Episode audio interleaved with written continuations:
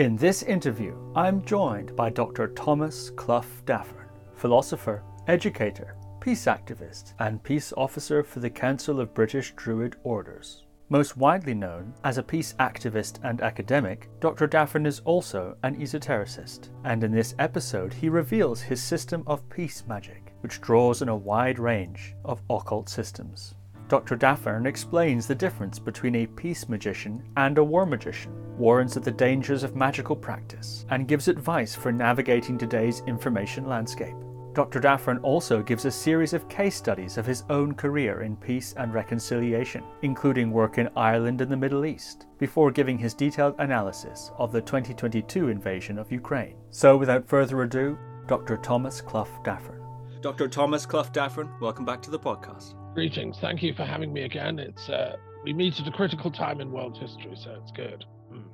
Indeed, and uh, actually, this is our third conversation, our third interview, but it will be released second um, th- because we have decided to release this pronto on account of the current situation that we're in, and your work as a peace druid seems rather relevant here.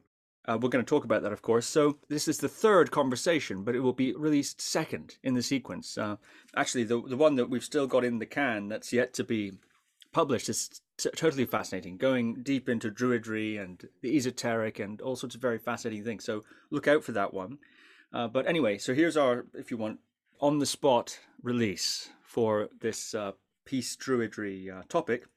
And actually, I uh, was been working my way through your uh, workbook here, Magical Peacemaking, a handbook of skills for practitioners and theoreticians. Uh, totally fascinating. And I thought I'd just read a little from the intro here. And, uh, and then perhaps you can contextualize this book and what is a peace druid and, and your work uh, in that field. You write here in the intro I have been recently struck by a strange anomaly, namely that whereas there are a very great number of books on peace issues and conflict resolution, and mediation in all manners of shapes and sizes and intellectual content, there are in fact none or very few that deal with esoteric causes and consequences of peacemaking, and how to help stop wars and violence from this more esoteric perspective. And later you write, to sum up, then, the work you hold in your hands is based on over 30 years of in depth study, theory, and practice in precisely the field of what I've come to call peace magic, and represents an in depth sharing that I feel is appropriate at this time in world history. And you wrote this book, or published this book anyway, in 2020. And so, uh, hmm. what is peace magic? And can you give us a sense of uh, your, I suppose, motivation behind putting this together, and and and you know, what is a peace druid? Gosh, okay, so um, the word druid in Gaelic, Irish, um, is translated as magician in English. And in the New Testament, the three magi that come to see baby Jesus are called in the Gaelic New Testament the three druids. So, you know, a druid is a magician and vice versa. A magi was a priest of Zoroaster who was the the prophet of Ahura Mazda, the Lord of Light, who brings truth and and works on the elevation of consciousness.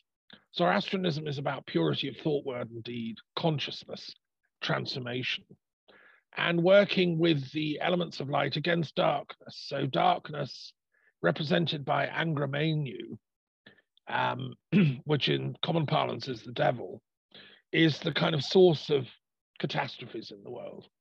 Um, and according to Zoroastrianism, there's this cosmic battle between good and evil going on.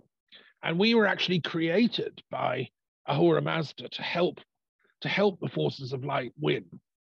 And this this is a battle that has implications for the entire universe because this planet has has free will, so people can choose evil, but then they pay the karmic consequences. So that's the Zoroastrian take on what's going on at the moment. And the role of the Magi was to assist the forces of light, i.e., enlightenment, wisdom, consciousness, in conquering evil, destruction, darkness. So they're on the side of life the Druids uh, play the same function. And if you look at all the cultures of the world, every religion, there's always something like a Magi, there's something like a Druid, a shaman, whatever you want to call them.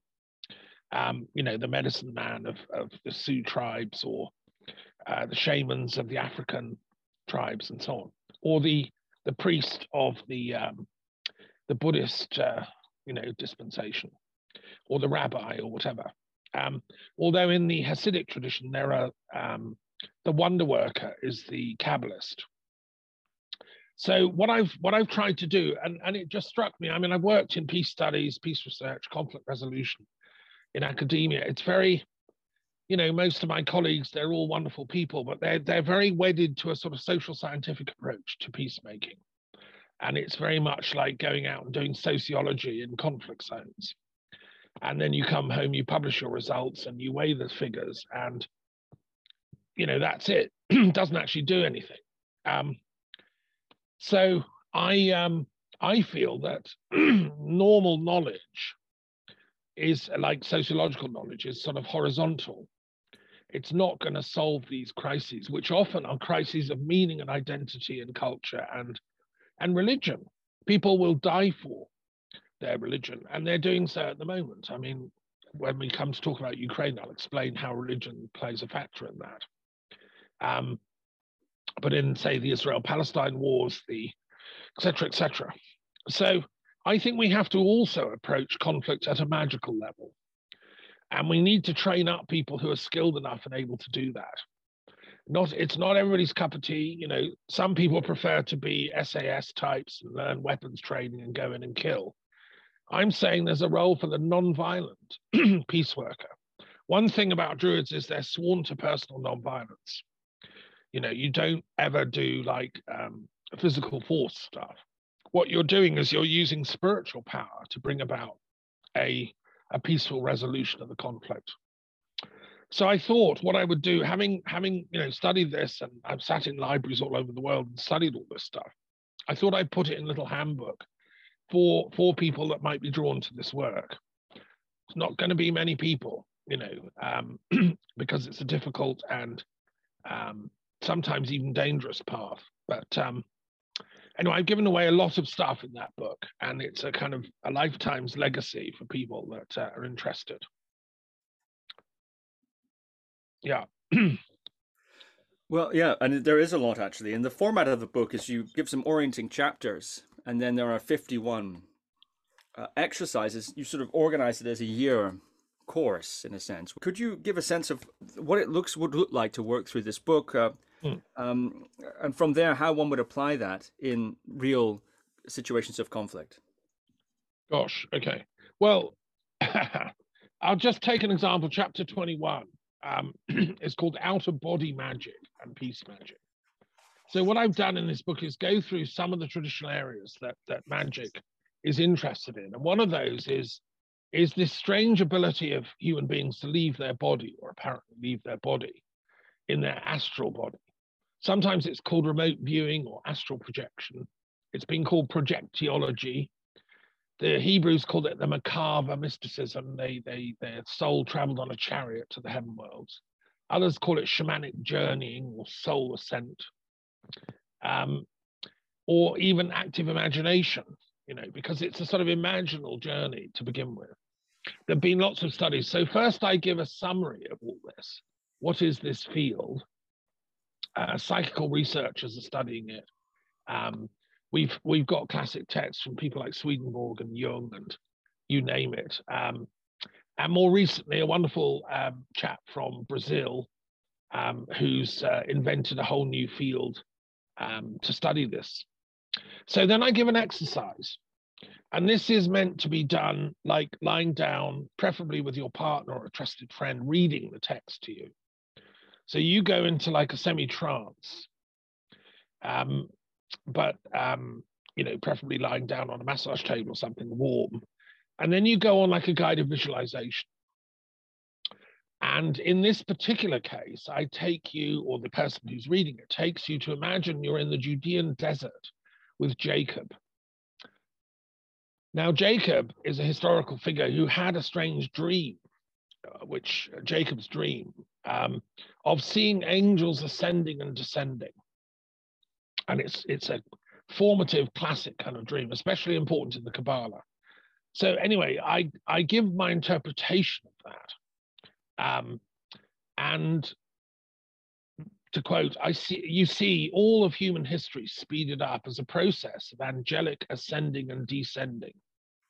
And that gradually we humans are evolving as we remember more of our interlife states and learn to respect and appreciate all the diversity of souls in existence at any one time. And to realize we come from one common love field. You see Jacob as a wise shaman embracing the Druids of his day, the priests and priestesses of all other faiths then and now.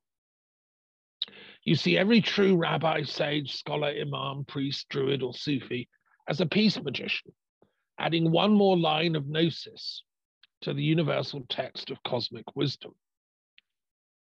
So that's a little excerpt from the exercise. So, so you know, it would take about 20 minutes, half an hour to do it properly. You go through and it creates in your mind it's better than netflix. It's like watching an inner movie okay?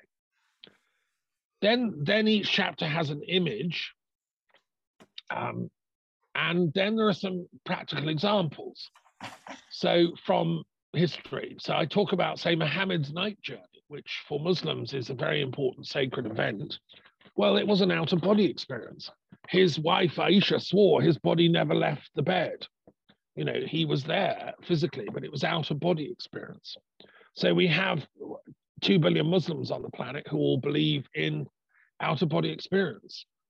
We have many reports of near death experiences which are all essentially out of body journeys which we do after death but in some cases we come back. We're not allowed to die. And then there are other types sometimes in dream states. We can have lucid dreaming where we dream we're out of our body. I've, I've had quite a few of those. Um, and then I give examples of what you should and shouldn't do. So, things to do. Yes, um, you know, study these these traditions, but then things not to do are to do it for the wrong reason. So don't make a game of this. Don't sort of, um, you know, like buy a cheap book about how to do astral projection and then play around with it because it's dangerous. I mean, it's your soul here. It's a sacred thing. And the other thing is don't um, don't cast your pearls before swine. That's that's a phrase from Jesus, who I think was a superb, brilliant peace magician.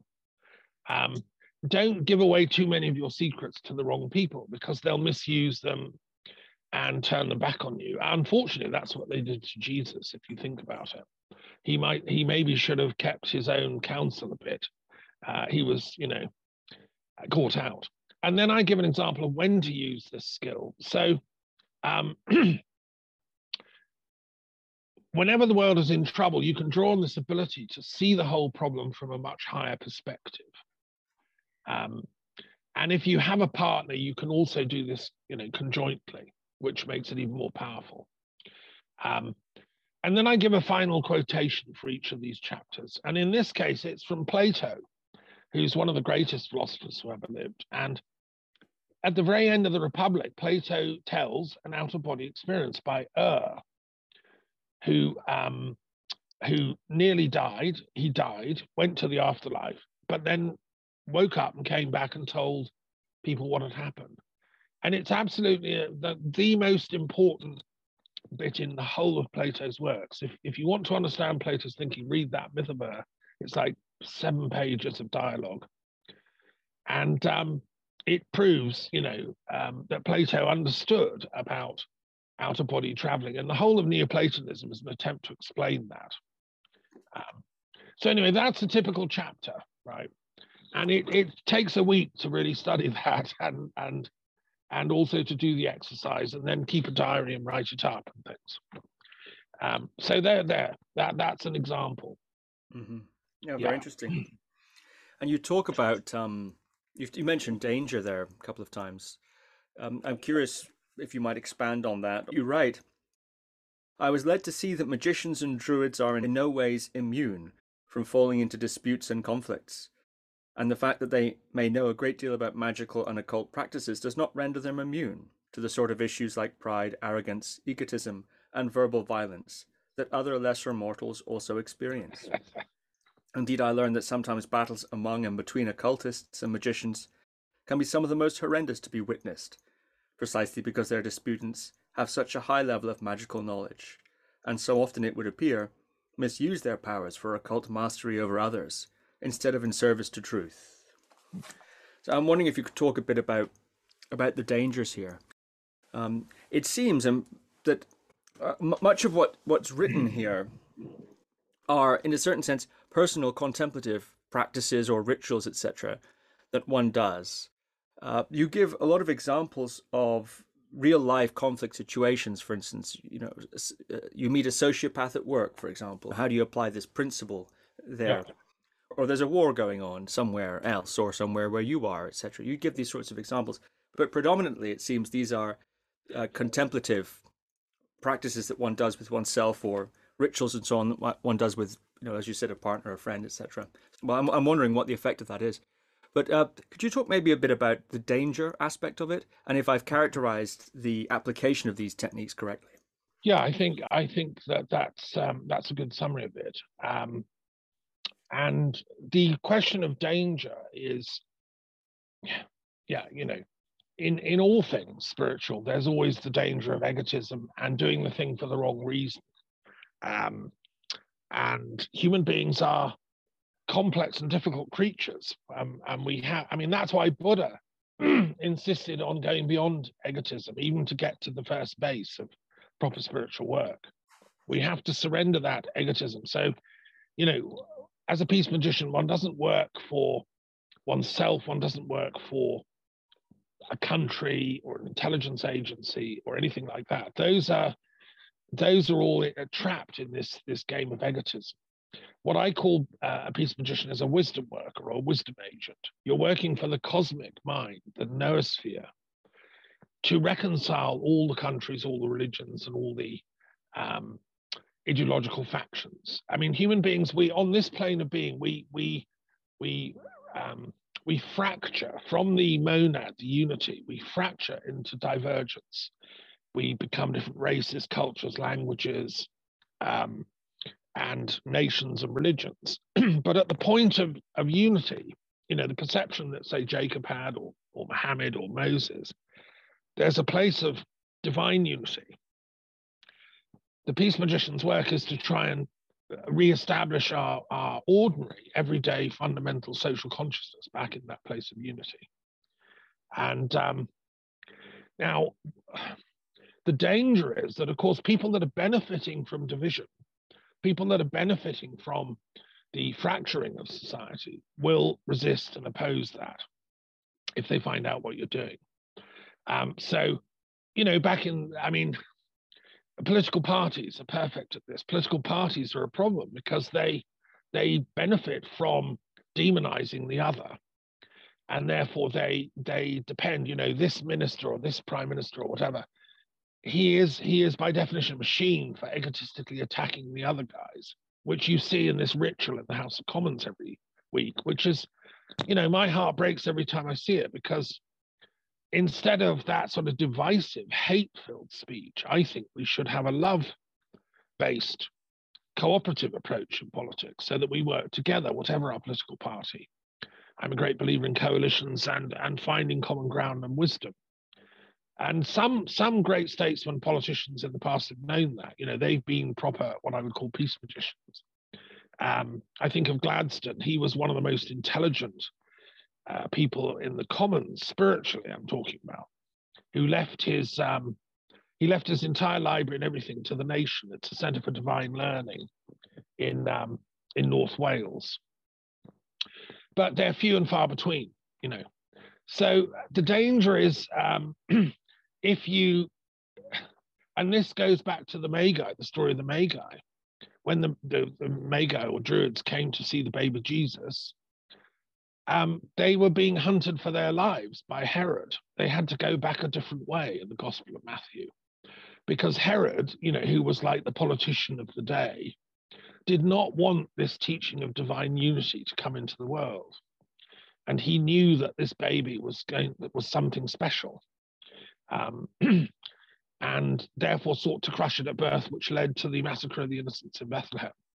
And these these druids had to sneak back a different way. Now, so often the the peace magician, if you're being effective, you have to, in a sense, work undercover and do your work anonymously I mean, the, some of the greatest philosophers of history have done that.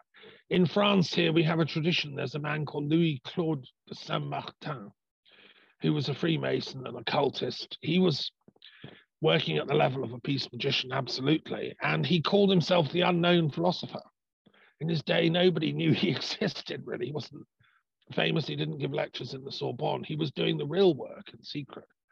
We also had the um, um, Valentin Tomberg, who wrote about the Hermetic tradition of the tarot, another in that tradition of French esoteric peace magic. He he was a great occultist who published his work anonymously. It was written as a series of letters, and nobody knew it was Tomberg until like 30 years later. Um, so so uh, and there's the tradition of Shakespeare, you know, that that he might have um, actually been some sort of um, magus using the young Shakespeare to write his works. And if you look at the works of Shakespeare, they're a form of peace magic, these great plays, which tell about the unfolding of karma, the tragedy of violence and, and false love. And, you know, but if you stay on the straight and narrow, you, you reach a happy ending. I mean, that's peace magic in a nutshell.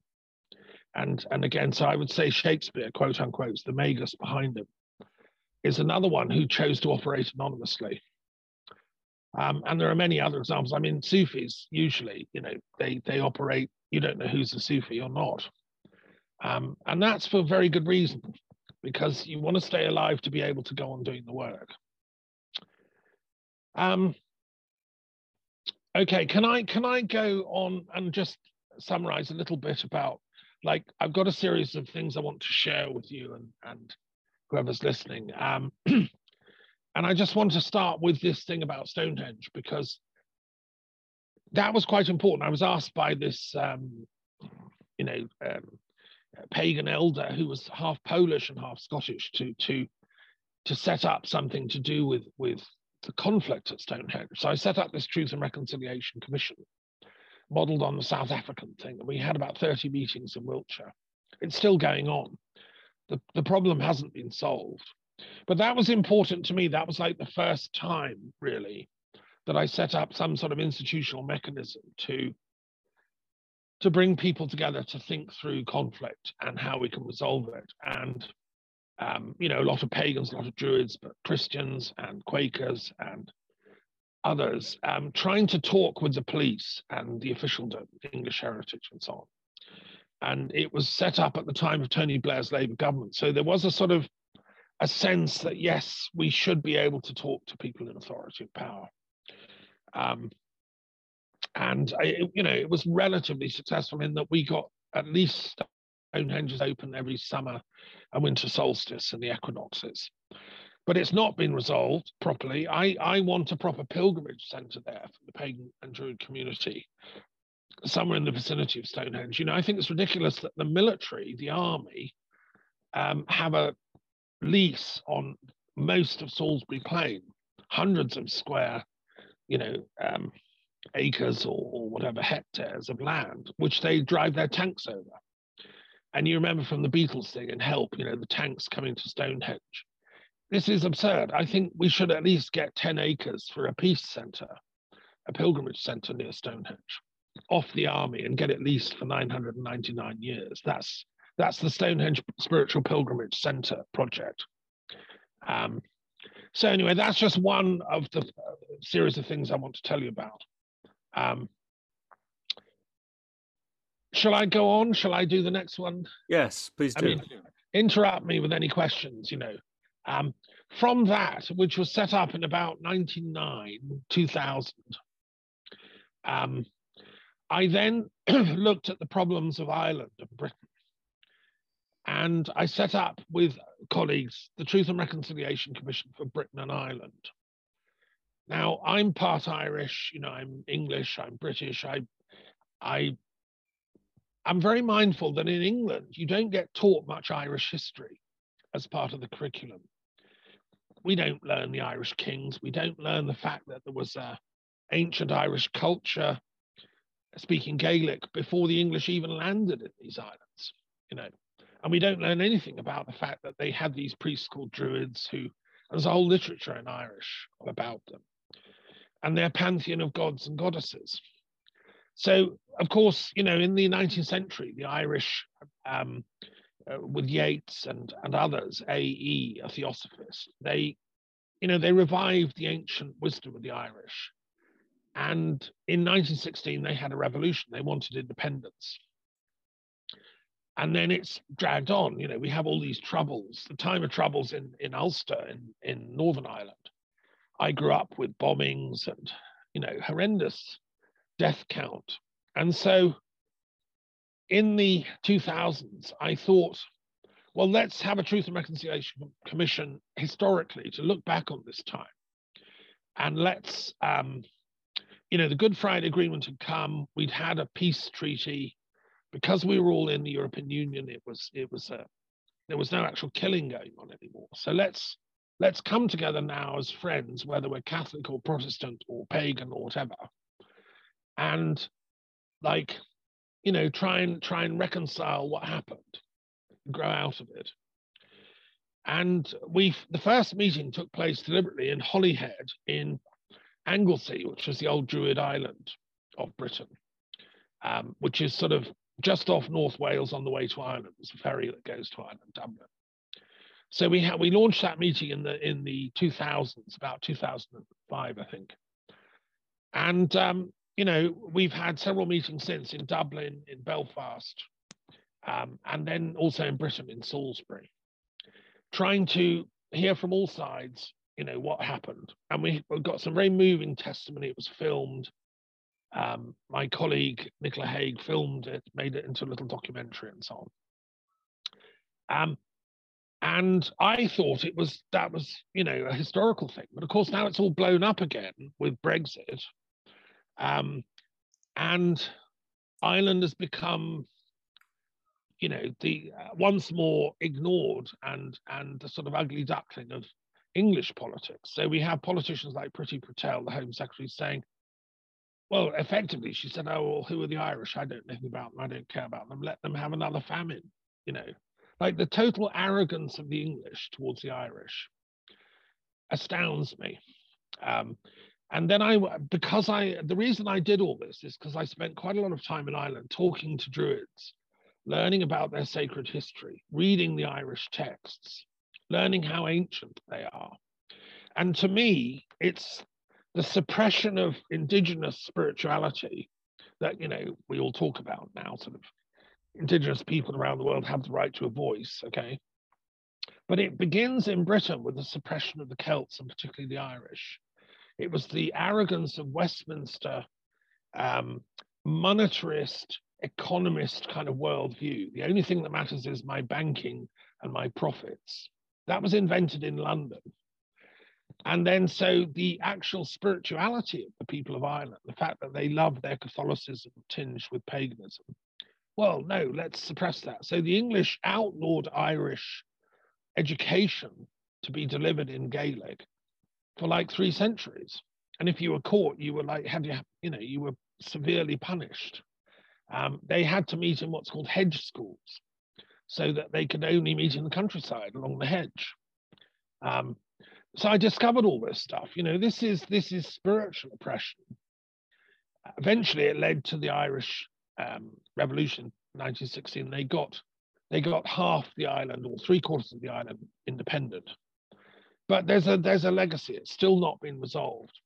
And I think the arrogance of the Brexit Conservative government just sums up all the worst aspects of English, uh, yeah, um, sort of anti spirituality. And it's ultimately about crushing people's right to their own uh, faith systems. And it began here in these islands in, with the suppression of Ireland. So that's why I set up the Truth and Reconciliation Commission for Britain and Ireland, which is a live project that's still ongoing and um, you know, I, I uh, um, yeah, I, I think it's only going to be resolved when there's, by law, there should be a referendum for Ireland if they want to reunite as one country. And I think the figures are that they will do that, you know, in the next few years. They have the legal right because it was said in the Good Friday Agreement that if um, if there's a significant change to the constitution of the countries, they should have that referendum. And Brexit was that change. But the English media don't tell you that. You know, um, Irish people know this, and they're just sort of wait, waiting for the time. So okay, that's that. That's one exact project, and um, you know, I've been working with Irish colleagues and British colleagues to, to sort of try and get that conversation going. So, any questions so far? I suppose I'm, I'm curious about your saying that the, the suppression of indigenous religious or spiritual uh, expression began in Westminster. I'm I'm wondering about. I'm thinking, of course, my mind immediately goes to let's say uh, suppression of the Roman mystery, uh, the the Greek mystery schools um, by the Roman Empire, uh, for example, especially when it became Christianized. And I'm thinking of a situation like that, or many other similar dynamics that have occurred throughout history in different places. I, am before, or perhaps in, in parallel to us. So I'm wondering about this this causal uh, um, argument. What's what's behind that? Could you explain that a little more? Yeah, I mean, obviously, I wasn't I wasn't meaning literally. It all began in Westminster, and Westminster's to blame for the whole thing. I meant in in the British Isles context. That's that's been the the fulcrum of this arrogant. Um, I mean, you know, just to give you an example, the suppression of the Quakers was was done by British Parliament, and one of the great Quaker mystics, James Nayler, who had prophetic gifts and stuff, Parliament Parliament ruled that he should have a hot poker stuck through his tongue, and it was done as a punishment, as a punishment not to give prophecy, because Quakers you're not allowed to do that. They stuck a hot poker, and that was done by Act of Parliament. The suppression of the Catholics in in uh, in England and Wales uh, with legislation from Parliament again was part of the suppression of that indigenous spirituality, which then spilled over into Ireland with the conquest or attempted conquest of Ireland. So that's the Westminster thing. But yes, they inherited ideas going back to the kind of Byzantine state um, and, and Justinian and Theodosius's suppression of the Greek mysteries. Eleusis, and, and so on. And I think the arrogance of the church has a lot to answer for it. Um, you know, um, there are many things about Christianity I love, and there are many things about the Anglican Church I love. But there are some things that are horrendous. And this sort of Byzantine model that you have the monarch who's unanswerable to anybody, who's unapproachable, and in whose name all this is done that's that's you know that's what enables them to get away with it because it's by act of the crown that I'm going to cut your head off or whatever. But actually, what is this fiction, the crown? It's a sort of toxic Byzantine superstructure of torture at the end of the day. And if it catches you and you happen to be a Jesuit, then I'm afraid you're for the fire, you know. Um, so we have to unthink all that. So so yes, whilst I'm working on particular cases like say Ireland, I'm also thinking away as a philosopher on theory. What's the deeper cause of this? If we can solve just this one problem, can that be applied to others? You know, um, let me just give you one example. For instance, I um, I was reading, rereading the book "Bury My Heart at Wounded Knee" about the American history of the West, and there's a terrible thing that happens called the Sand Creek Massacre, when a bunch of American Army cavalry people fire on unarmed women and children, kill over 100. It's like Wounded Knee, uh, but it's sort of earlier on, the Sand Creek Massacre.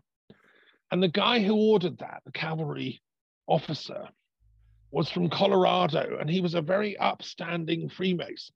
He was one of the founders of Freemasonry in Colorado.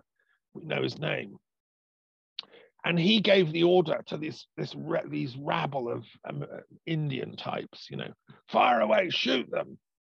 Now behind him comes all that sort of Masonic secrecy, duty, and that's also embedded into West, the Westminster mindset. That um, you know, let's let's bomb Yemen. We'll sell bombs to the Saudis to bomb Yemen because the crown says we have to, and nobody questions the morality Nobody has the courage to step out of that oppressive system and say, hmm, hang on, is this right ethically? A true peace magician always questions everything, you know, um, and that guy is a disgrace to Freemasonry. I mean, Freemasons are some wonderful, excellent people throughout history, but that guy disgraced them by ordering the Sand Creek massacre.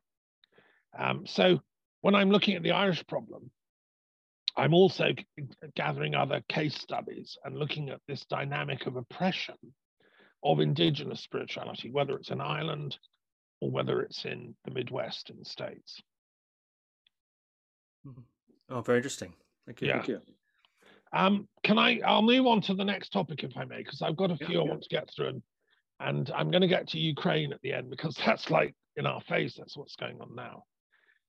After doing that Truth and Reconciliation Commission in, in Britain and Ireland, and that's an ongoing project, we're now in the sort of late 2000s, 2009, 8, and the Middle East is kicking off the entire time.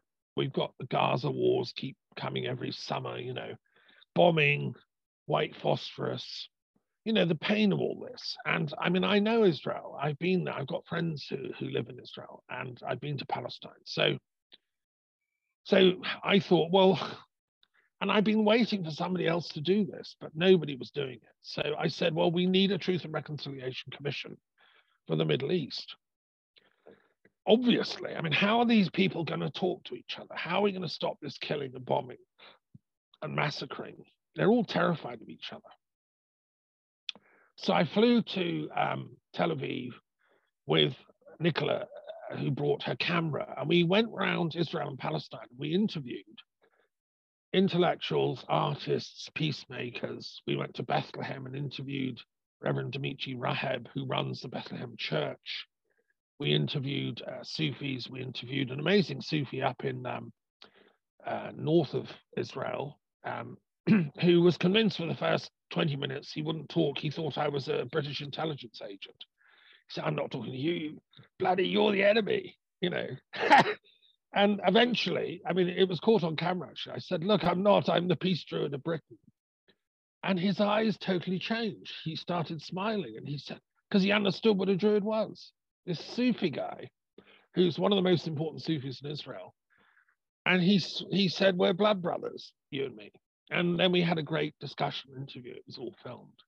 Um, and I interviewed, yeah, you know, Jewish Savills and so on so that's an ongoing project and i've i've been back i've done more interviews i've also recorded on tape a lot of very interesting interviews with people that you see the thing about the israelis they're incredibly spiritual these people are practicing magicians kabbalists a lot of them you know this guy might work in as a volunteer for the israeli defense force you know once a year because he's done his military service and then you can be called up but secretly he's really into esotericism, the occult. He's reading the books of Enoch. He's, you know, they're all like Uri Geller.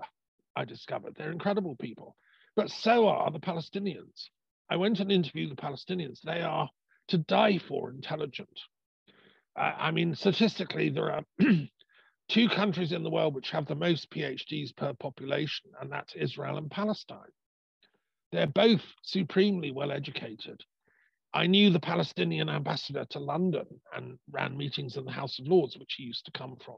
He, he said that the, the terrain is too small for any sort of um, horizontal moves. You know, one can't conquer the other. So they can only they can only expand vertically. And he meant by that that they can only expand spiritually. He was a Palestinian Christian, in fact, who was also ambassador to the Vatican from Palestine. And I think the solution to this tragedy is a vertical expansion as they as they come into their their mutual peace magic, both of them. And after all, Jacob, I, I quoted him in his out of body experiences, he's the founder of the whole idea of Israel. The name Israel was given to Jacob after he wrestled with an angel. And we can interpret that shamanically. You know, it came to him um, that that was his shamanic name. Um, so anyway, and then I've also worked with people in Turkey, um, in in Iran, and Iraq, and the wider Middle East community. Um, and that's what led me to do my commentary on the three great spiritual traditions. So I did an in depth commentary on the Quran, an in depth commentary on the Jewish scriptures, and one on Christian scriptures. And what I've been trying, and this is my scholarly work, trying to show that they're all vehicles of gnosis or enlightenment. And that we mustn't judge between them. I'm not going to say, was Moses, Jesus, or Muhammad a better prophet? They're all channels in their own time and place for the divine gnosis that is still there within, you know, it's, it's what feeds us all, it's where we all come from. They all had their own karma and their own challenges and difficulties. And I'm still working. This is a long term project. It won't probably be done in my lifetime. Sadly, I'll have to hand this on. Um, a Truth and Reconciliation Commission for the Middle East. The goal is to open the um, the eastern door in the old city of Jerusalem and have a sort of peace tent on the golden um, on on the Temple Mount, where all religions are equally welcome.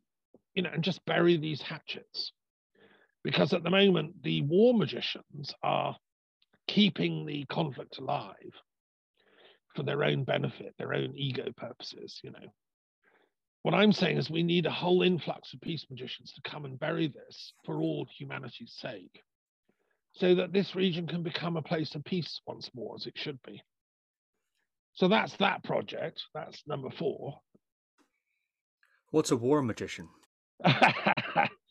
well, um, you may or may not know, but but but there is a tradition in most cultures um, of what we can call military or war magic. So, you know, the Maoris do their big chants before they go into battle the samurai warriors would would do their Zen meditation and then go in and you know be be extra beefed up. Um, the Scots Highlanders would have the bagpipes wailing, and um, in India the timing of battles was often done by astrology. So the the king would have astrologers who would fix that's the day to go to war. I noticed that Putin started his war on 2 to 22 you know, obviously astrologers and stuff were saying that's the time to go, which is maximum division, all the twos. Let's let's do it. Um, so you know, there is a whole tradition of using occult knowledge, astrology, esotericism for victory, for military purposes to defeat your enemy. I mean, we know that Hitler had his advisors, and so did Churchill. Um, so there's that whole thing, and people have written about this and studied it um, in a sense, what intelligence agents are doing is some of them are doing that, you know. What I'm what a peace magician is doing is completely different. It's using some of those same skills, but then applying them to reconciliation and peacemaking instead. Instead of victory for me and my army and my country and my queen, it's victory for the whole planet, the cosmic consciousness and humanity as a whole, you know, the group soul. Well, perhaps I could ask a question then, uh, a bit about that. If one's a peace magician and then there's a war magician, um, presumably the peace magician isn't going to fight the war magician uh, because they're peace magicians. And then won't the war magician just. What I'm trying to say is the problem of the standoff and of mutually assured destruction, as we hear these days, uh, the mm-hmm. nuclear deterrent um, uh, impasse, is is that essentially, well, if we become more peaceful, uh, then it emboldens those who are our enemies, who are not yet, say, as peaceful, let's say, um, to uh, take advantage of our de-escalation how does one become more peaceful without just simply being overrun by those who are who are not yet on that train? How can one uh, practically proceed uh, when these, I think, are the dynamics that are prevalent um, in the world? This is the objection to peace, sure. isn't it? Well, I okay. So let me give you a classic example. I when I was working at the University of London, and I was setting up a peace institute, which I now direct. Um, I went to see Professor Lawrence Freedman, who is the leader of the War Studies Department at King's College. He's now on the Privy Council and uh, knighted and, you know, uh, greatly festooned with, with gongs. and I said, look, Lawrence, I'm setting up a peace institute. Would you want to help? And he looked at me with horror. He said, peace? Peace doesn't exist. Only war is real. So that's the that's the classic archetypal conflict, if you want, between the peace magician and the war magician. The war magician, who's an academic of senior stature, who did his PhD on Britain's nuclear arms deterrence, um, can't literally can't see peace. Doesn't exist. You know, name me a time in history when there's been peace. You know, whatever. and then there's the peace magician who obviously can't deny there's war, but sees that as turbulence on the on the surface of the lake in the Zen parable. It's only when the turbulence dies down that you can see the moon or enlightenment can come. Both forces exist. We we are in a world in which conflict is real. War is part of that, tragically. Um, and we've all had interpersonal conflicts, you know, it's just part of human nature, right from childhood on.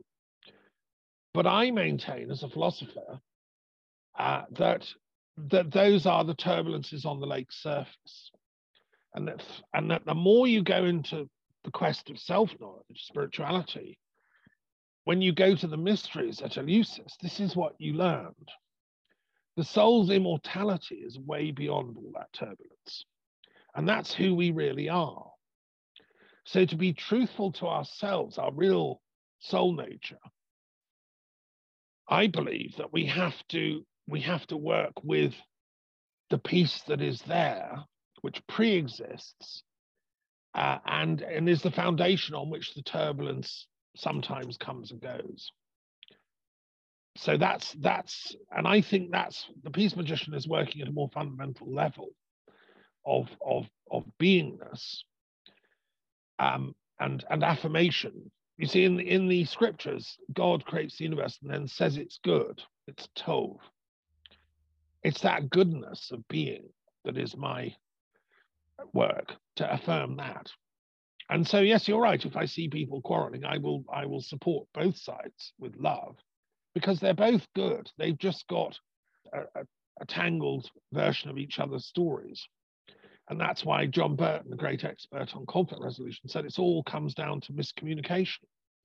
The way to solve conflicts is get them communicating.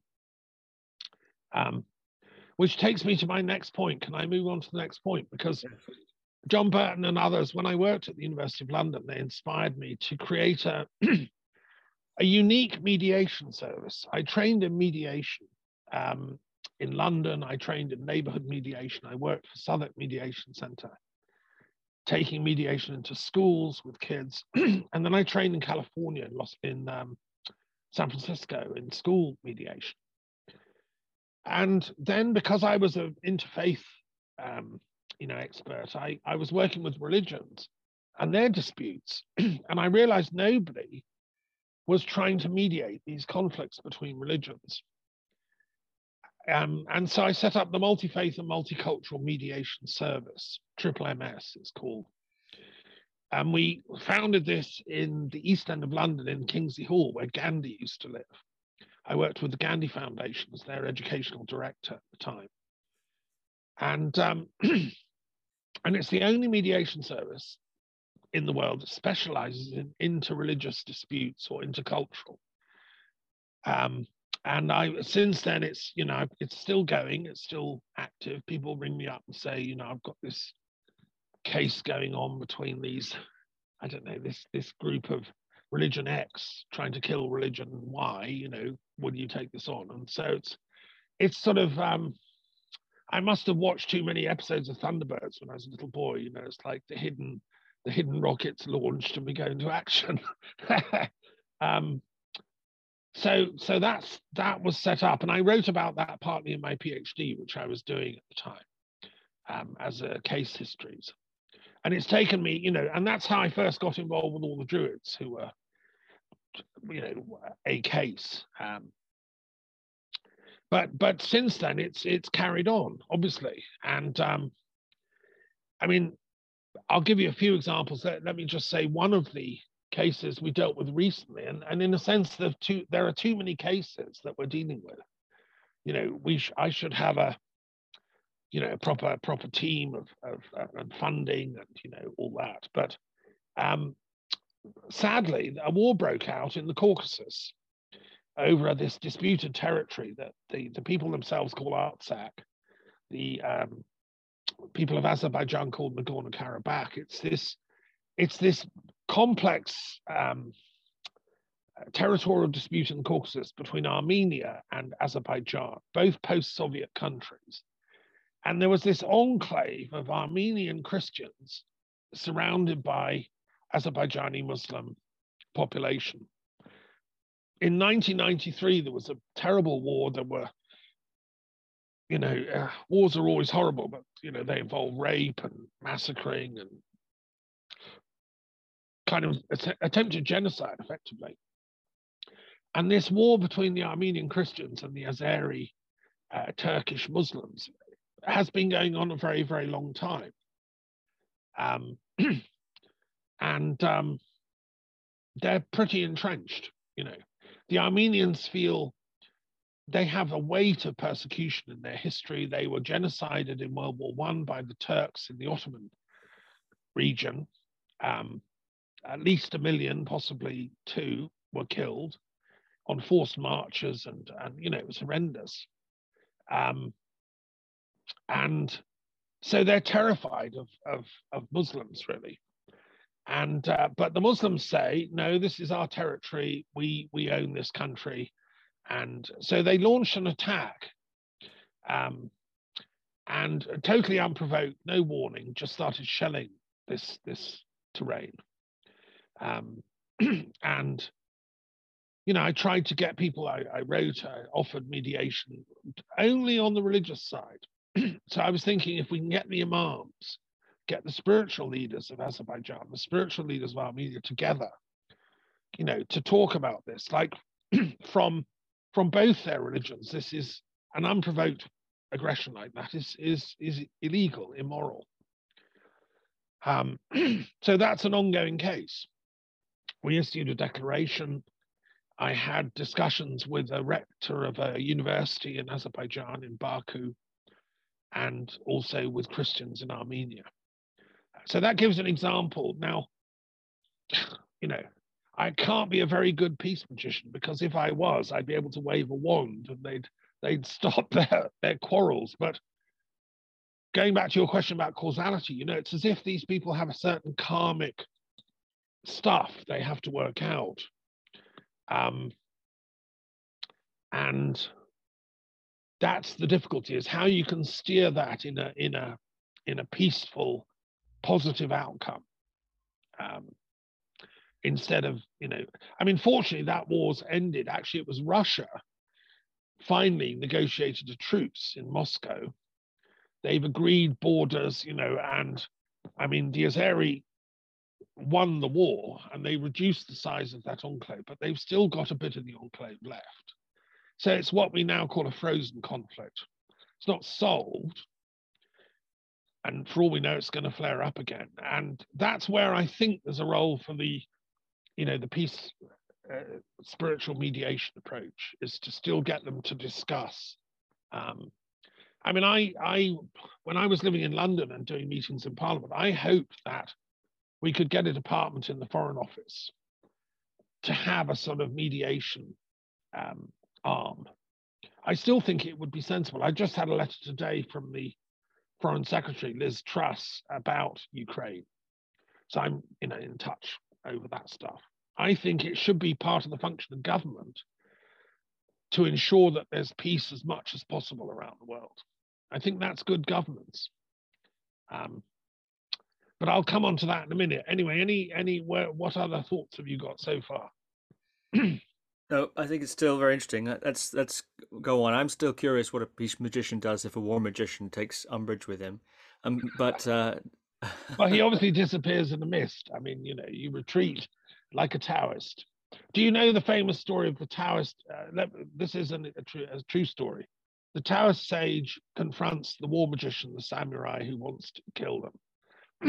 and um, this is the confrontation. And the, you know, the samurai warrior says, "Well, I want your this. Give me that. Give me your wallet. Whatever, whatever. So here, have it all. Now I'm going to kill you. Okay, go on, fine. So here, go on, have it. Have, gets his sword, and the guy says, Are you sure? I'm just going to kill you, right?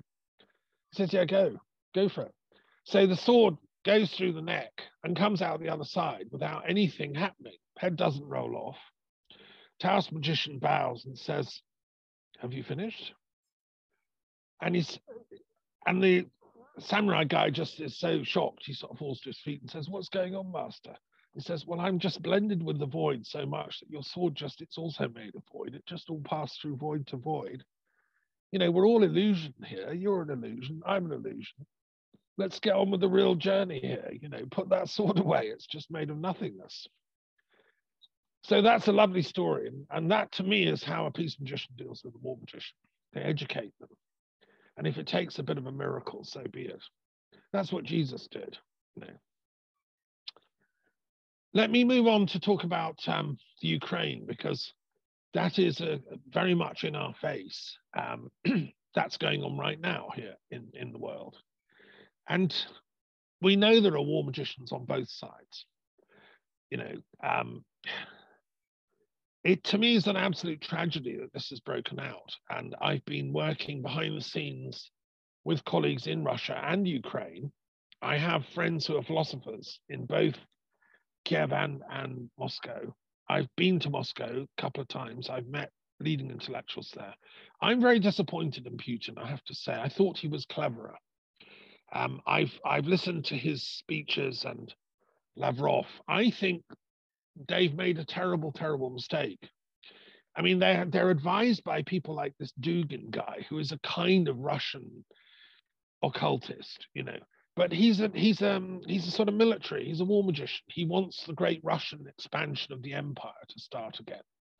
He these people are filled with anti-liberal feelings. They hate the west because we're too liberal. Um, and i've discovered recently putin also has a lot of time for a guy called ivan ilyin who was a um, russian philosopher who was um, taken out of russia on order of lenin on the philosopher's ship after the revolution, Lenin banished a lot of intellectuals, including this guy. Now, this guy, Ilyin, um, was a, what they call a white Russian emigre who ended up in living in Europe and praising Hitler and Mussolini because they were very strong, able to stand up against the Bolsheviks. This guy hated the Soviet Bolsheviks, right?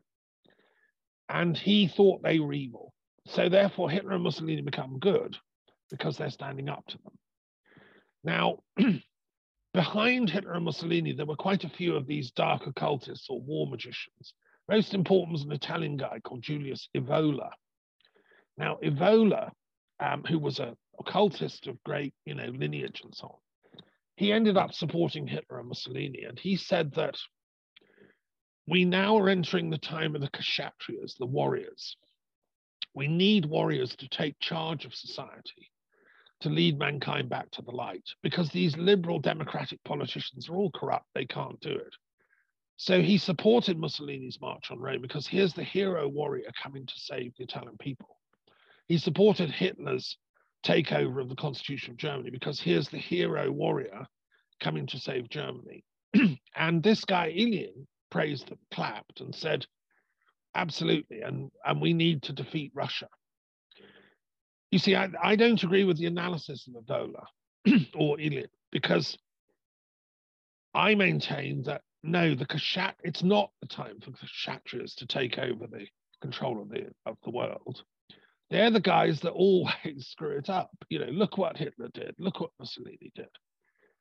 It's it's always the time for the Druids and the Brahmins, the true intellectuals, who are the holders of peace wisdom.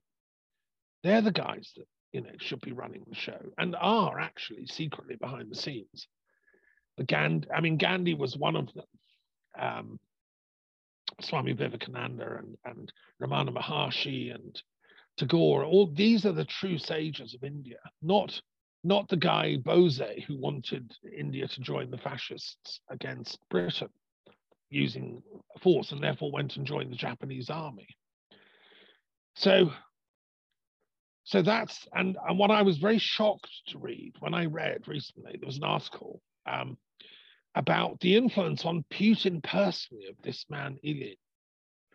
That Putin reveres him so much. This is a fascist uh, intellectual, right, who said that war is the answer. He had his body exhumed from Switzerland, where he died, and brought back to Moscow and buried in the cathedral with full honors. That Putin went and prayed at his grave.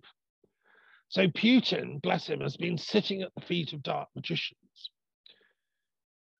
And, and it fits his worldview, which is Orthodox Christianity is the only light, truth, and the way.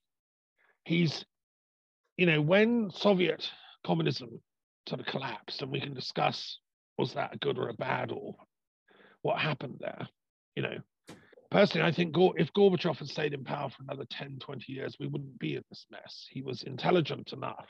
He was a peace magician, if you want. But now, Putin, who was a son of KGB, has got this militaristic dark occultism going on in his head, which is me and Russia and Moscow and the Orthodox Empire, we're going to crush these, these, this riffraff. He calls them, what does he call them?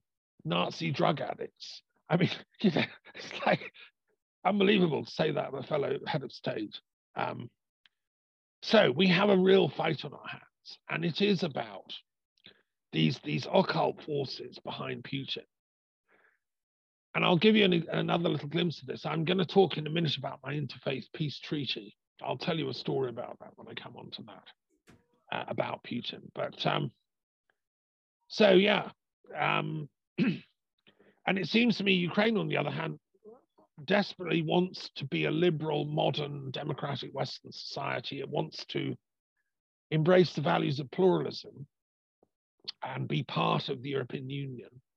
It went through this, this Maidan event in 2013, 2014. I've watched this terrible film called Winter on Fire, which tells that story from the perspective of the people who were on the square, and they were being shot at by the, the then pro-Russian government under Yanukovych. Um, you know, that's peace magic in action. They were using non-violence. They were having candles. They had priests, rabbis, imams going. They had children coming, and the government was shooting at them, you know, and killing them. But they did not give in. They built barricades. They were incredibly inventive. They kept possession of that square, which is called the Maidan in, in their language. And the it went on for three months, constant daily struggles, you know. And they won, and the government resigned and left. Then there was a constitutional handover of power. There were new elections, and that's the Zelensky lineage for you know constitutional government. But unfortunately, the Russian Putinists don't say that. They say no, it was a coup, and they challenge that whole thing. But you know, as far as I can tell, um, it was a legitimate and general, genuine, you know, constitutional democratic process that brought the Zelensky government in. And so that's what's at stake here. We have people that follow the sort of dark occult, let's use violence to crush the enemy route.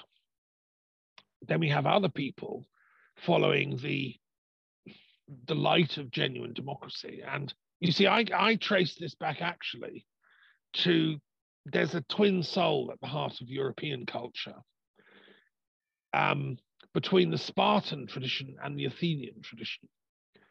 The, the, the Maidan protesters, the, the Zelensky government, they're on the side of Pericles, who, who believed in culture and the arts and wisdom as the purpose of civilization. He was a peace magician, you know. Yes, the Athenians had to fight and they're very good at it, but it wasn't their chosen thing. They didn't want to do it. they preferred poetry and philosophy and symposia. But the Spartans were a sort of militaristic streak that like fighting. They're the, the kind of war magicians, if you want. And so the, the Soviets are much more in that Spartan tradition. And the, um, the Ukrainians are much more in the Pericles tradition. And, uh, you know, I think that we have to um, affirm the Pericles democratic tradition. That's, that's worth something.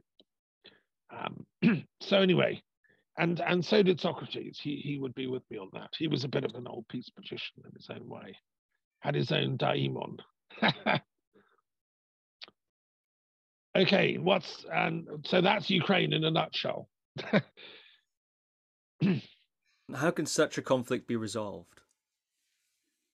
Thank you. Yeah, that's that's the million dollar question. Um, well, I've I've been putting out feelers to people. I've sent off letters. I've um, we've issued a declaration. The the um, World Intellectual Forum and my Institute of Peace Studies. We've issued a declaration. I think it it sets out a 13 point plan to resolving the conflict. I'll send you a copy of it. Um, you could put it in the bottom of this talk or whatever. Um, more, more strategically and long term, I called in 2015. Now, this is a true story I'm about to tell you. You know, I told you I was in Israel and, and interviewing people for the TRC for the Middle East. I flew from Tel Aviv on the way home. I came to Athens and I was writing a novel at the time. And and then I got the train from Athens all the way up the Balkans,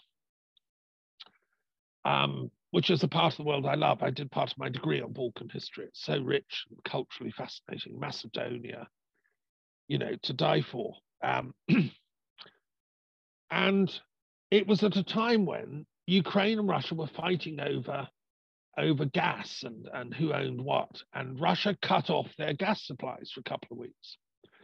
And I had this intuitive download of fear.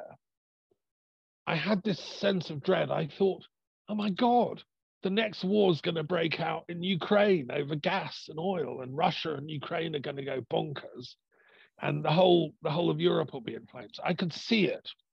In 2015, I foresaw this conflict. Right, we're now like 12 years later or whatever. No, uh, seven years later. I saw it happening, and I and then I got to Venice, which is the end of the trip. I got a flight back from Venice, and I I was going around the Doge's palace in Venice uh, with all these maps of the world on the walls. Amazing place, Venice. And I thought, surely, you know, the European Union ought to set up a mediation service to resolve disputes on its borders, because otherwise they're just going to keep breaking out and you know, it's going to be not good for the European Union because there'll be millions of refugees coming in and we can't absorb them all. Much better is to send out bureaucratic peacemaker mediation types who can go and resolve these local conflicts in the Ukraine, in any bordering state on EU land, including the Mediterranean. So places like Syria, uh, Palestine, Israel, uh, Libya, North Africa, and so on. Like and actually give them money not to fight. So instead of having to pay billions to absorb the immigrants and refugees and blah blah, actually give them you know 10 billion up front if they agree to the mediation, truce, ceasefire, whatever. Anyway, that vision came. That was the antidote. I saw that's the solution. And when I got back to uh, Britain, I wrote it all up and I sent it to the head of the EU. I said, look, please set up an EU mediation service pronto, because there's trouble, you know, brewing in the Ukraine places. And I sent it to the Foreign Office as well. I sent it to the heads of various political parties in Britain. Um, and, you know, I got polite letters back from the EU, but they didn't actually do it. I got letters back saying, well, we're sort of kind of doing that already. Thank you very much for your letter. Um, but what I actually suggested, which is a formal thing, the European Union Mediation Service, wasn't set up and still doesn't exist. Now, had they done it, had they listened to little old Thomas in 2015, we wouldn't be having this war. Um, this this would have been solved. We would have experts would have gone out three years ago to solve this because it's not in Europe's interest that Ukraine should fall apart in war. You know, they're all lovely people, whether they're Russian speaking or Ukrainian speaking. I mean, the language is so similar. It's like Devon dialect and Yorkshire dialect. I mean, it's not worth going to war over. Um, So I still maintain that is an architectural thing that needs to be done to create a European Union mediation service. Because at the moment it's just ad hoc. So Macron flies to see Putin in Moscow, you know, off his own initiative, um, and gets a three-hour lecture on Russian history. I mean, there's no sort of formal mechanism in the European Union to solve these kind of conflicts, and there should be. I think that had we set that thing up, and I wrote to the Foreign Office suggesting Britain should play a role in this. Unfortunately, the Conservative government was pulling in an entirely different way, and it was it was pulling us out of the European Union, which I think is a catastrophe for peace. Um, and I think all the evidence points that actually that Brexit thing was engineered by some of Putin's dark moles at the heart of Britain. You know, Farage and all this lot were taking money off the Russians. So this this dark occultist shadow that Putin has cast ripped right to the heart of, of, of Britain. It, it sort of tore up the old rule book that we we we act out of fairness, honor, sense of justice, and so on. Our unwritten constitution. You know, unfortunately, they they um, they gamed that system and caused Brexit, which to me was a catastrophic, um, anti-democratic um, uh, thing. Um, so anyway, I still live in hope. I still believe the European Union should should recreate this mediation service. It would solve the next bundle of wars. Um, and I still believe Britain should rejoin the European Union and be part of it. I'd love to see it based in Edinburgh or, or Venice or somewhere so that Europe can stand for peacemaking. And um, this catastrophe and, and similar things could be resolved. Um, can I talk a bit briefly about the Interfaith Peace Treaty? Because I mentioned that. I said I'd share something about Putin on this. Okay. This is another very relevant project. You know, what what is my these these are all things I've done as a peace magician. You know now a bit about my esoteric history. Most people don't know me for that. They don't know I'm an esotericist or a druid. I'm just a peace academic, right? Um, but but what I did is I created the first ever interfaith peace treaty in history. Nobody's thought of this. Um, because I was reflecting on how wars end. One of my academic tutors, a man called Hugh Miall, who was professor at University of Kent Centre for Conflict Resolution. He wrote a wonderful book called How Wars End. And they they they end because either one side defeats the other and you know inflicts a, treaty, or they agree they fight each other to a standstill. They just say enough is enough. So the Treaty of Westphalia ended the um, 30 Years' War in Europe in 1648. And it's a magnificent treaty. It, it invokes the name of God. and the Catholics and Protestants finally agreed to stop fighting. Okay. Took about three years to negotiate. So they they all end with treaties, like World War One ended with the Treaty of Versailles, and so on. So I said, well, how about all these religious wars? Why don't we get an interfaith peace treaty going, whereby the different religions pledge not to fight anymore? And it's never been done before in history. It's never been thought of. So I, I wrote it out. I drafted, it's got about, it's quite a long document. It's got like about 40 paragraphs. I put it on a website. I've had it translated into Arabic, um, German, French, Japanese, Russian. You know, it's in it's translated into various languages, and people can sign it. And, and different faith leaders have, have signed it. You know, it's available for, for for signing and agreeing to. Um, and I've sent it to different religious leaders. and um, I sent it to the Russian Orthodox Church, the head of the Patriarchate. Um, and the Secretary of Interfaith Relations wrote back. Um, and this is the Russian Orthodox Church that Putin belongs to, right? Now, from others, I'd either had no reply or I had a nice, yes, please, I'll sign it type of response.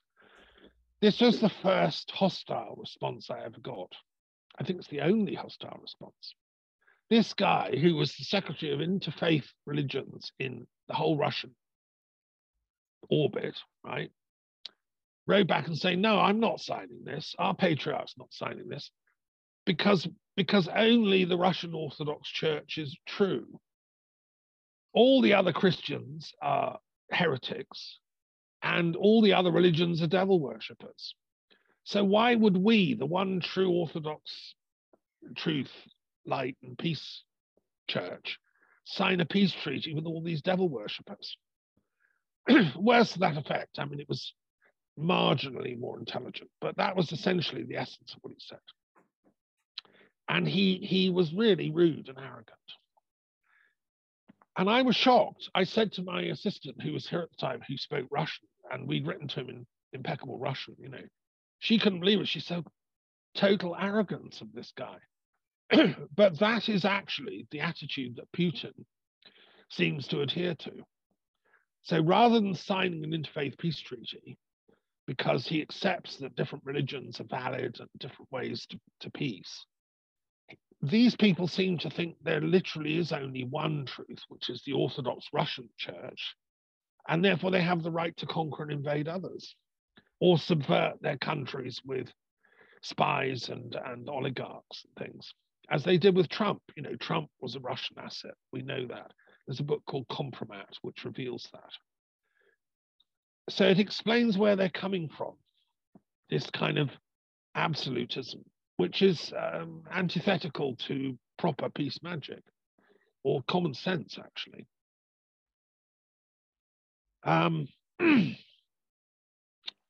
so, okay. Um, any other questions, or shall I press on? I've got still got a couple more things to do. Go for it. Are you okay? Um, okay. Meanwhile, in another part of the forest, I've been going every few years to India to a Jain run conference. See, I regard the Jains as some of the most impeccably trained peace magicians on the planet. They are sworn to nonviolence, ahimsa, and they're initiates that say you can't reach enlightenment unless you adopt ahimsa of thought, word, and deed.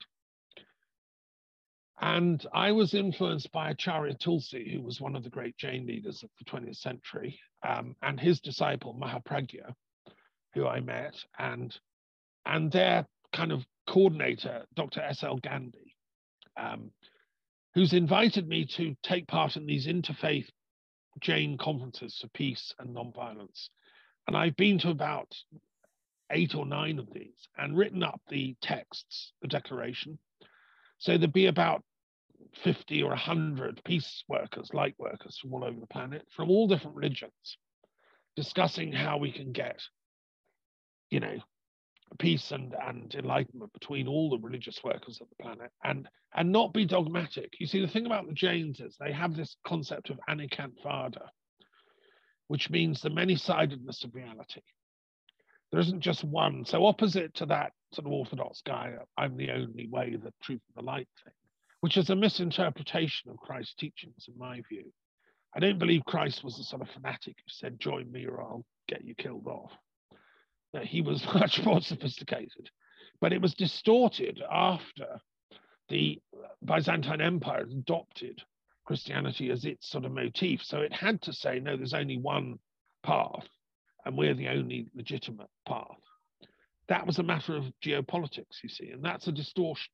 But the Jains have kept the original wisdom, and they say there's Anekantvada means the many sidedness of truth just as a diamond has many facets, which is what gives it its brilliance and color.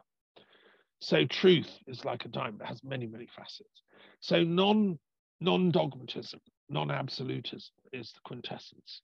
And that's why these Jains have been organizing this conference. And the declarations that we've written, you know, are quite historic, really. People have come and signed them. And I've drafted them. And um, uh, about a year ago, I I published them all in a book, which is uh, one of my um, offerings to the world of peacemakers. It's called the Little Book of Peace Declarations. And I did it as an 85th birthday present to my friend Dr. Gandhi, who organizes these events for the last 20 years. He was a disciple of Mahapragya and uh, Tulsi. Um, I thought, wouldn't it be a nice birthday present to give him all these peace declarations in one volume? because you know we've written them together over the last 15 years and they've never been published as one thing. So I put them all together. And then I thought, well, hang on, I should add that declaration and that World Congress of Philosophers and that Declaration of Peace and Global Responsibility and that one. And shouldn't I add in the declaration that set up the UN? And what about the Commonwealth Declaration? So, and what about the treaty banning chemical and nuclear weapons? So I added in, I mean, the title Little Book of Peace Declarations is ironic because it grew to four volumes and it includes every single peace declaration over the last 300 years, including the Treaty of Westphalia. I put them all in, and in the end, I I I put in the first known peace declaration in history, which was between the Hittite Empire in Turkey and the Egyptian Empire. They actually signed a, a peace declaration, and they there was a text found in the Hittite capital by archaeologists, and we found another text in Egyptian in one of the great um, Egyptian sites. And a copy of that is on the wall of the UN um, you know, headquarters in New York, where I've visited and spoken. So, so my little book of peace declarations, in quotes, grew into the mammoth jum- jumbo book of peace declarations. And that's where I discovered things like the Bioweapons Convention Treaty, under which, if there's suspected biological warfare going on, we should refer it to the Secretary General, which should have been done with the pandemic and hasn't been done. You know, so it's a resource for people. Um, and it includes all those Jain ones as well. And it's four volumes. I really enjoyed it. a lot of work though. Right. Any any final question? I got one more point really I want to make, but you might have some other questions for me before we finish? Well, go ahead with your what's your final point?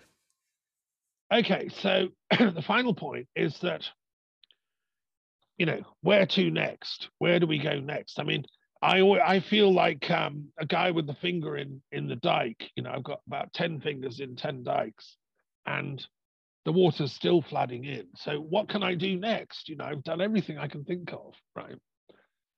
Um, so I've come to the, the view that there's only one thing left, right, which is planetary enlightenment. We've tried everything else piecemeal, you know. Problem with academia is it it just does little bits at a time. And you spend years specializing in one little thing, you know. And no, that's that's too slow. So I, I'm a great believer in enlightenment. You know, don't forget I took that Buddhist vow years ago when I was in 19 or 20 year old to reach enlightenment this time, but also for the planet as a whole. So I'm still on that Metta Mahayana, collective global enlightenment idea. I think I, I think that's the solution. But then what is enlightenment? There are rival schools, different thoughts. So what I'm doing is I'm setting up a course starting in April with my friend Satyen Raja. We're co-teaching this course, which is called Enlightenments, plural. And we're looking at pluralizing the concept of enlightenment. So there's not just my route, there's not just my route as a Sufi or my route as an Orthodox Christian or my route as a Jewish Kabbalist or my route as a pagan Druid or my route as a um, Advaita Vedanta follower or whatever. Let's have a plurality of discourses and compare and contrast our enlightenments. Let's let's put the cards on the table in a sense, let's marshal and bring together the peace magicians so that instead of working in isolation, each of us on our own personal enlightenment and our own circle, we actually come and share and say, look, this, this thing I've done works. This strategy I've tried works. This gets you, you know, much higher up the enlightenment ladder. So try that. And if we pool all of them collectively, I think we might make that shift to, to planetary enlightenment. And then we will expose the kind of the, the dark magicians who are still trying to destroy this planet from ignorance. Um, so we're teaching that course. It's, it's, it's a long course. It's a year long. It's like a master's degree. It's one session a month only. Um, and it should be amazing. You know, Satyen is a, a, a guy I really respect. He has his own spiritual lineage different to mine. So we're going to co-teach this over the coming year, starting in April, sort of Easter to Easter. And and enlightenments, plural, is I think the solution to um, to our human predicament. We'll see if uh, uh, at the end of that year whether the planet's cheered up a bit, whether we've got peace in Ukraine and tackle global warming and you know all the other crises, ending the war in Yemen. I mean, the war in Yemen is between Shia and Sunni Muslims. I mean, there's no need for that. They're both valid vehicles towards enlightenment, as I'll be sharing in the course. Um, so anyway, that's that's the last thing. I just wanted to mention that because it's a sort of forward-looking thing. It's it's hopeful. I don't want people to get the feeling of being overwhelmed by, you know, the tragedies. No, we can fight back.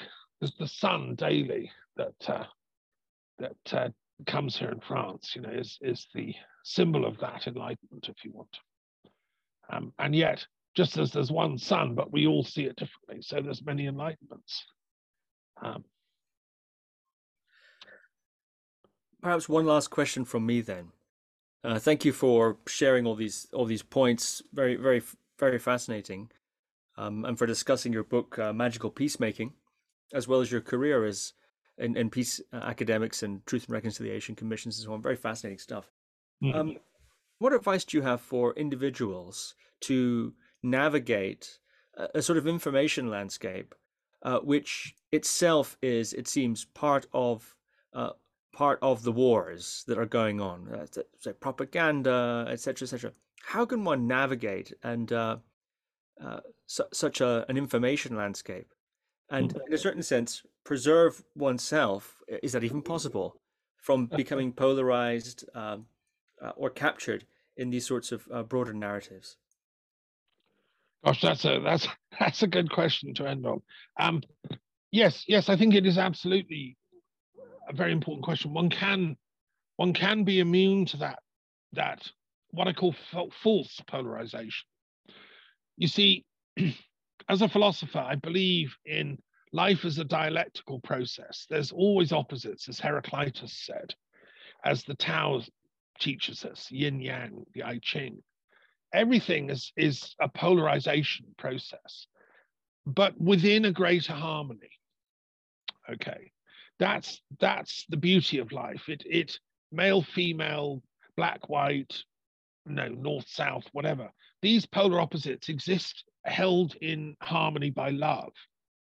There is this central uniting energy force that gen- engenders these polar opposites. It creates them.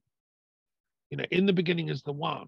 To use the Pythagorean monad concept from which the tetractys comes. From the one come the two. But that's a process of love. There's nothing wrong with polarities. They're wonderful. We all love them. You know, that's how we fall in love and have children and have stories and narratives and love stories. What's happened now, sadly, is that the dark forces of ignorance, who are essentially Sophia phobic, uh, to use my phrase, um, have tried to re uh, to take hold of that dialectical process of love and turn it into something opposite to, to create this myth that the polar opposites hate each other. It's a narrative based on hate and it's a false narrative. You know the true narrative is that of love and i published the only academic journal in the world on the nature of love love studies inspired by um, an italian american buscaglia um, so let me, so, you know, that's the philosophical answer. We have to remember that the dialectic is based on love and not get sucked into it. Find the love dialogue under the hate narrative. See it as much as possible from both sides and, you know, find the pain that makes some people hate because they're only people like us and they've only got sucked into their own narrative um, because they've and normally it's a lack of education. You know the, the, the sort of orthodox me i'm the only one kind of people they just haven't studied other religions. They don't know anything about it so they're terrified of them. Most most people are stuck in one or two boxes on my periodic table. The solution is to give every school, every seminary, every university a copy of the periodic table. And so they learn them all. And we become spiritually literate as a, as a planet. That gets rid of this, oh, it's me against them kind of thing. Um, no, it's all of us together. This is the history of what the human spirit, the Geist, has done over the millennia. I'm just doing for my tarot card the, the god Nebo, who was the god of scholarship and libraries, who invented writing in ancient Babylonia and, and Sumeria. You know, they're all children of Nebo, whose, whose name also meant prophet, the prophet, the oracular function. So I think, you know, if we if we go back to the roots, we we find the unity, and then we lose the fear, and it can be transformed into love, which is you see the difference between love and fear. Fear is hatred of the other because they're so totally other. Love is the recognition that the other is a kind of another self. And therefore, the love energy is the recognition of unity that can flow between the two separates, the two others, without it causing an upset. In fact, it causes ecstasy and, and joy because, God, there's another me over there. Isn't she lovely or whatever? You know, um, so that's that's the solution. I think is love, and that's the the final work of all true peace druids, is to bring that knowledge. Um, but I and I want to just also share one thing, just you know, a little news flash from the the real world. That's the philosophical answer, right? Um, the other answer is this: that about social media in particular, I, I belong to an academic forum that meets at Harvard University online, and it's the Center for Intelligence Studies. It's a very high level thing, and we have people there from British intelligence, American intelligence, who are also academics who are studying what intelligence is um, and how it operates. And I've learned a lot. And it's under Chatham House rules. I'm not going to quote names here, but I can share what I learned and that is that this this deliberate polarization through social media is an actual strategy being adopted in some countries. And I learned that China, for instance, has, it is estimated, 50,000 employees full time working on disrupting the West psychologically through social media penetration. So planting false stories, disinformation, getting this group to hate that group, saying that this president is horrible, you know, like psychological warfare. This is happening online. It's information warfare, psychological warfare. And Russia likewise. If China has 50,000 people full time doing this, you know, Russia has got possibly as many. I don't know. The, the, the guy didn't say. And so a lot of a lot of so you have to realize that when you're looking at your Facebook or your Twitter or Instagram, you know, some of this stuff is deliberate, propagandistic, planted stuff by professional um, agents who are doing it to screw your mind, basically. And this is why meditation, prayer, actual study, like reading books, is so important because you need to keep your own sanity, your own love, self love alive. You need to keep your own link to spirit. We all do, so that we don't get swamped by this this nonsense that's going on. Um, you know, I think it's shocking that that people are now making information a war zone. And um, just to say, my solution to this, which I proposed, is to the world's leadership should sign a cyber peace treaty.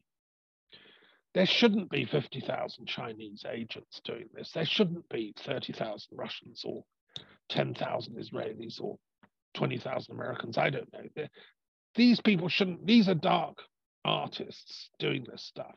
It should be outlawed, you know, and therefore, because warfare has moved into the information zone, I'm saying we need a cyber peace treaty whereby we pledge not to do this against each other's countries. And I'd love to work with, you know, like techno geeks and how this could be done technically. Um, so that so that we don't get this polarization. And we can go back to re- remembering the true narrative which is that of love. You know there's no reason why like china and russia and america and europe and iran can't share one beautiful world in which we celebrate each other's separate enlightenments. We can have an enlightenment discourse about well my sufism is better than your christianity but let's do it in a civilized way you know, in love and not in this sort of, you know, this is like childish games in the playground when you're kids. You fight over who's got most of the card set or whatever. Um, so let's grow up, folks, and um, get on with the real work, which is turning this planet into, um, you know, a, a learning zone for Nebo and his disciples, and Athena, and Sarasvati, and all the others. Okay. Well, Dr. Thomas Clough Daffern, thank you very much.